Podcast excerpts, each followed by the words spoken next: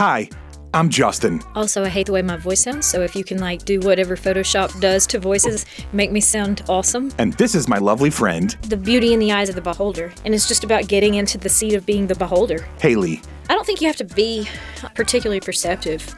I just think you have to look up. This podcast is mostly just her telling me stories. If you expose yourself to the possibility that this might be really awkward, there, there can be something just really cool on the other side of it. She thinks that her life and way of looking at things are Oh, I thought I was kind of waiting on you. I thought you were getting your stuff ready. You're waiting on me. pretty normal. You got to edit out all the misinformation about the Amish. Maybe you can relate I would like a chance to re-sing the Amish Paradise. if you want lighthearted stories All right, you want to talk about goats? and stream of consciousness, I just woke up and needed some friends, and so I bought them. Then you're gonna like the Sunny Side Up podcast. Sunny side up, sunny side up, sunny side up, sunny side up.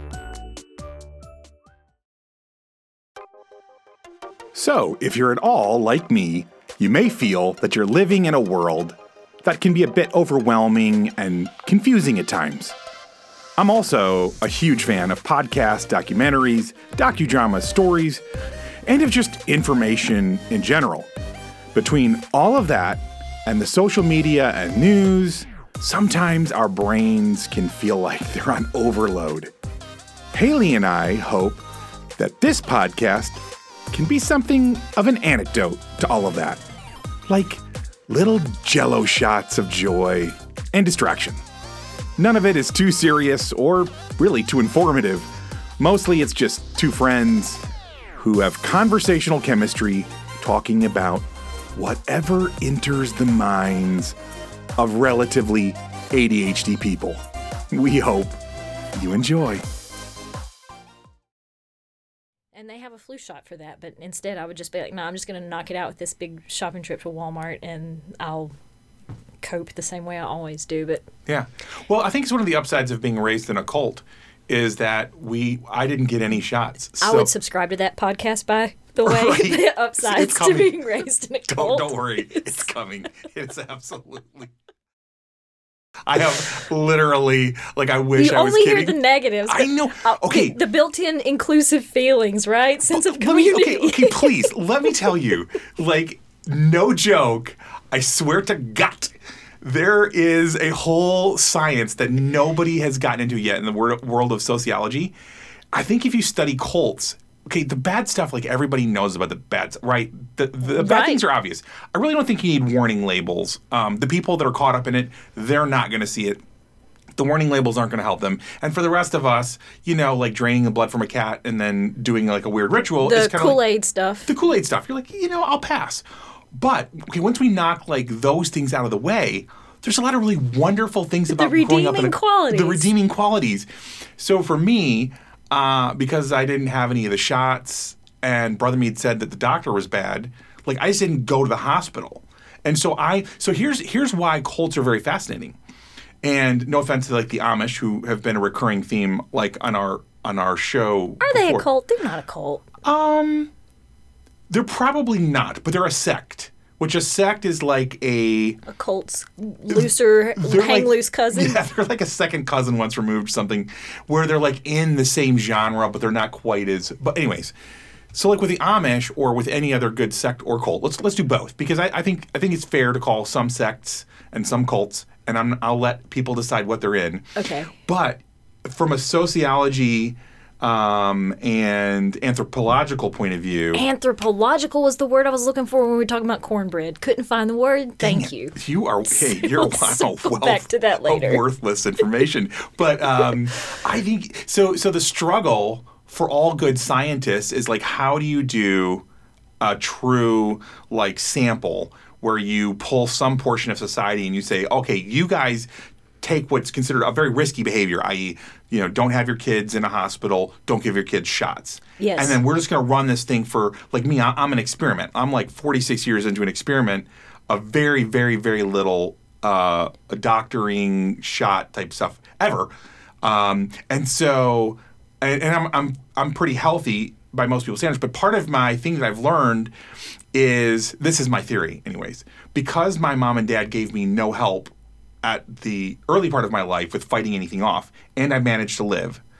um, which are two two big upsides. That's the that's the hurdle. That's if the you survive your childhood, you Right. should be relatively healthy and and, and and if you're if you're smart enough to be following this and thinking through this critically, part of my advantage of why I might have lived is because the rest of the population didn't have smallpox stuff. But I caught chickenpox, I caught measles, mumps, whooping cough, I caught all that. Like the old-fashioned way. Good gracious. Yeah, I got it all. It's fan- but it's each one is about a week to two weeks. Like I remember the um, I remember chickenpox lasted around two weeks. I had But whooping cough was yeah. So, anyways, you get it for a week, you- then your body really does build like an amazing defense system, and hopefully you get it young so you can fight it off. And then so now and don't have any underlying congenital Right. issues that fair. would just kill you. that just kill you. Right. That's what I'm saying. The There's asterisk is yeah, you have to survive this. yes. Okay. Right. Right. Right. Okay. But basically, the the message that you send to your body if you get no aspirin, no Tylenol, no fever reducer, no nothing. I got none of that growing up. The message you send your body is, hey, listen, buddy, you're on your freaking own. You're on your you you. It, it's either like you fight this off or you die. So like my immune system just kind of learn like you're not going to get help. Like y- mom and dad aren't giving you anything. How how did the community feel about soap? Could you wash your hands? You could wash your hands. Could you brush um, your teeth? Yes. Did teeth. it matter if there was fluoride in the toothpaste? Like, how far did they walk this out? No, they, they yeah they had gaps. They didn't really care what kind of toothpaste or soap you used. Okay, okay. Right. So, okay, so Um, most everybody else similar in their Yes. health responses. Like most Yes. of okay, Yeah. sweet. Yeah, on, on average, they probably tip more towards my side. Yeah. But like I took it one step further and just started like so. So I think they sort of were unconsciously like they were just like in the river going with the flow. I started critically thinking about it at around in my third early 30s, and I was like, wait, I was raised different. Let's continue this experiment experiment of forcing my body to have to like do hard stuff. So I started eating off the ground, licking shopping carts, like doing really gross. Can- I'll tell you the grossest thing probably that I ever did. Please don't chew somebody else's gum from. Like, Oh, I did that. That's not a big deal. No, what? No. That's not okay. bad. Yeah. It is a big deal. Okay. like, I'm just gonna say It's is. just- it is a big deal. that was not too bad. okay. No, probably probably uh, self-diagnosed grossest thing I've ever done is I was in the Atlanta airport, busiest airport in the world, on one of the main thoroughfares. I'd gotten a sandwich with a tomato slice in it, No. and it fell in the center of the busiest walkway in the busiest airport port, a good 40 feet outside the restrooms. And I sat and looked at that and I was like, Are you going to be a man today or are you letting the fake germ news get you? And by God, I picked that thing up. I let it sit there for probably close to 10 seconds thinking, because I had to think about this one, because I knew it was like, there's for sure poop on the bottom Okay, of this but I thing. take the tomatoes off my sandwich. I'm more fascinated at this point in the story that you wanted to put a tomato back on your sandwich. Yeah, no, be like, that's the one ingredient Yep. that I'm willing to let go by the wayside. no.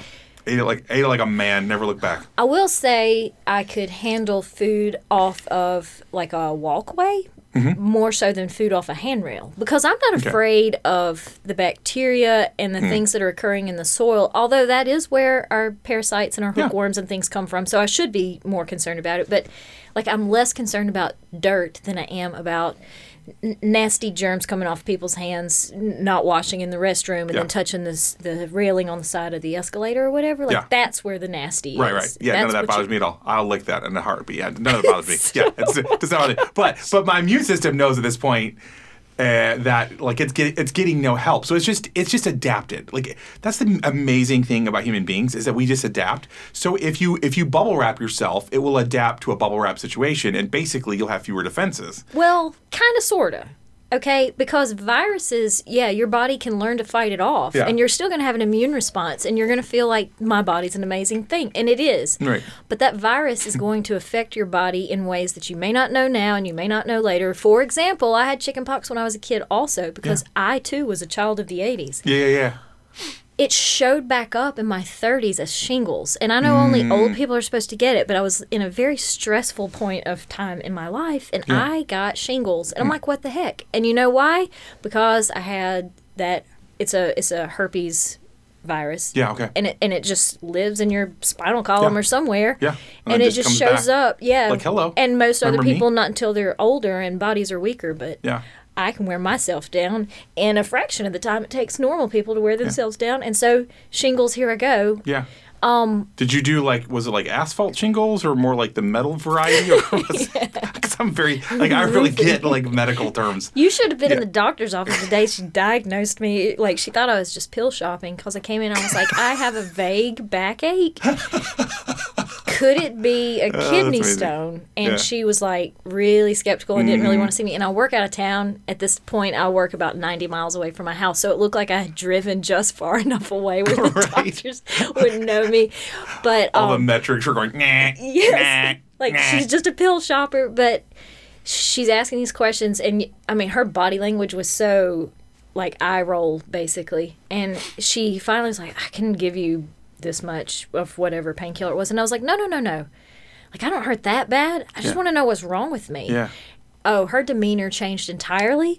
She went into fact finding mode. Like she became Dr. House and we Yeah. start like she all of a sudden started ordering like pregnancy tests, urinalysis, everything. And Wow. uh and she was like, "Do you have any rashes?" And I was like, "No, no rashes. Wait a second. Uh, yeah, but it's like right here the size of a quarter. I thought it was from doing yard work because I will catch poison ivy from across the highway. Me too. Yeah, yeah. You say the word poison ivy. It's, it's- yeah. yeah. And I get was it, like, I just figured it's something I picked up, but it's it's been there for. And she looked at it. She's like, "Oh my gosh." She's like, "It's it's shingles." And I don't know if they had a mm. test where they could confirm it, or if she just assumed. But everything Yeah. she said was correct, and it showed back up. And I think that's what we're going to find with COVID is not what it did in the moment. Your Yeah. body can overcome Yeah, the average cold symptoms of COVID. It was kind of uncomfortable. I think that the vaccine that I took probably lessened the impact, and Sure. was still unpleasant yeah, yeah. it's what it's what's what that virus is doing to our bodies long term and that's where i can't rule out what is this thing doing to our adrenal glands which i now believe Mm-hmm. Yeah. are profoundly important Yeah, the yeah, yeah. unsung The unsung mechanism Yeah. the unsung uh, puppet master inside our systems but in people that died from COVID, they did autopsies and they found the virus in the adrenal gland. We know that it impacts it. Mm. We don't know exactly what the impact is. And our situation is I've got this kid who's gentle as a lamb. Yeah, she's so and she's been in a sustained panic attack for three or four months now.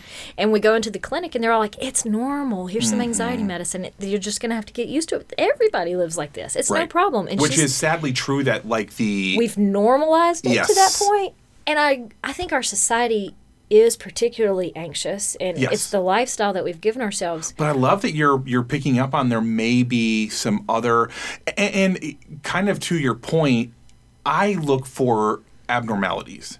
So like when everybody who's under a certain age or 90% let's say everybody is anxious, uh, depressed, blah blah blah blah blah.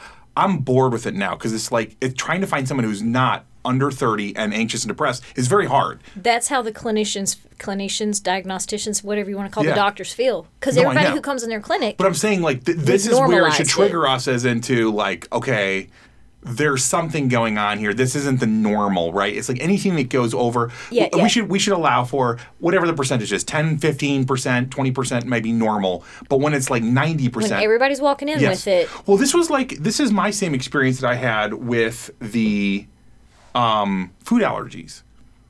Because when I was growing, first of all, I have no food allergies. I i will eat anything. Yeah, I have done. yeah I eat everything, uh, even things that are trying to eat me. I'm not. A, I'll just yeah. It's like, well, it's a mutual uh, feast, you know. So, but anyways, no, I love I love food. I love all kinds of food. Everything is tr- uh, great to me in, in terms of that. No food allergies. Wouldn't know what to do with it. So, um, and then I think when I was coming up, I vaguely remember like one kid had a little something. And now again, it's like every other person, like giving their We're list of what they can't eat That's is true. like, yeah, it's like it's ridiculous. And so something, yeah. So that's another thing. You're like, what happened? Like, why are we so sensitive Why? well number one we effed up our food supplies fair. like we have we have significantly affected where our food comes from Yeah. and what's happening to Yeah. it on all levels and we Yeah. what we've done to corn and then injected corn syrup into everything Right. we eat from dog food on down and i mean we're making animals eat corn who are not biologically like a cow is not supposed to be able to eat corn That's right. That's so right. So we that's right. feed yeah, it yeah. corn and then we pump it full of steroids to make it digest it. And Mm-hmm. then we're like, well, I wonder why this. I wonder why I don't feel as good as I used to. I wonder why I wake up at three in the morning and start mooing at the moon. you know, it's just so Exactly. weird. I don't put- get it. can't put I'm growing an on udder out the left side of my hip.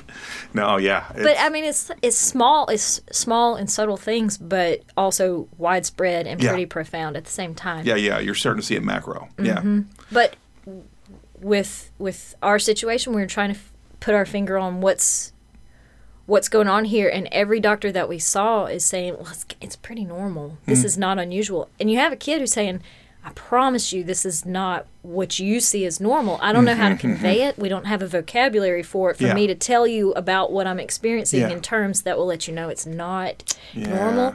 But Wow. I don't know if it's diet. I don't know if it's, but I do think that we're going to find out that COVID has an impact on those adrenal glands in a Okay. way that we're not recognizing diagnostically yet. Yeah, okay, Because fair. we're still flying it under the radar of this is normal. Here's the typical prescription for it and manage it. Mm-hmm. Right, right, right, And we got some people that are having some slightly abnormal symptoms that they don't realize. Wow. But what do you, can you do about it? It's viral. You can't. You can't fix it. Mm-hmm. Yeah. And this is why you shouldn't lick your shopping cart handles because it's not so much that you can you handle the illness. You probably can. You've got a great immune response, the best. Like I hate to be all Trump about your immune response, but it's probably a great immune response.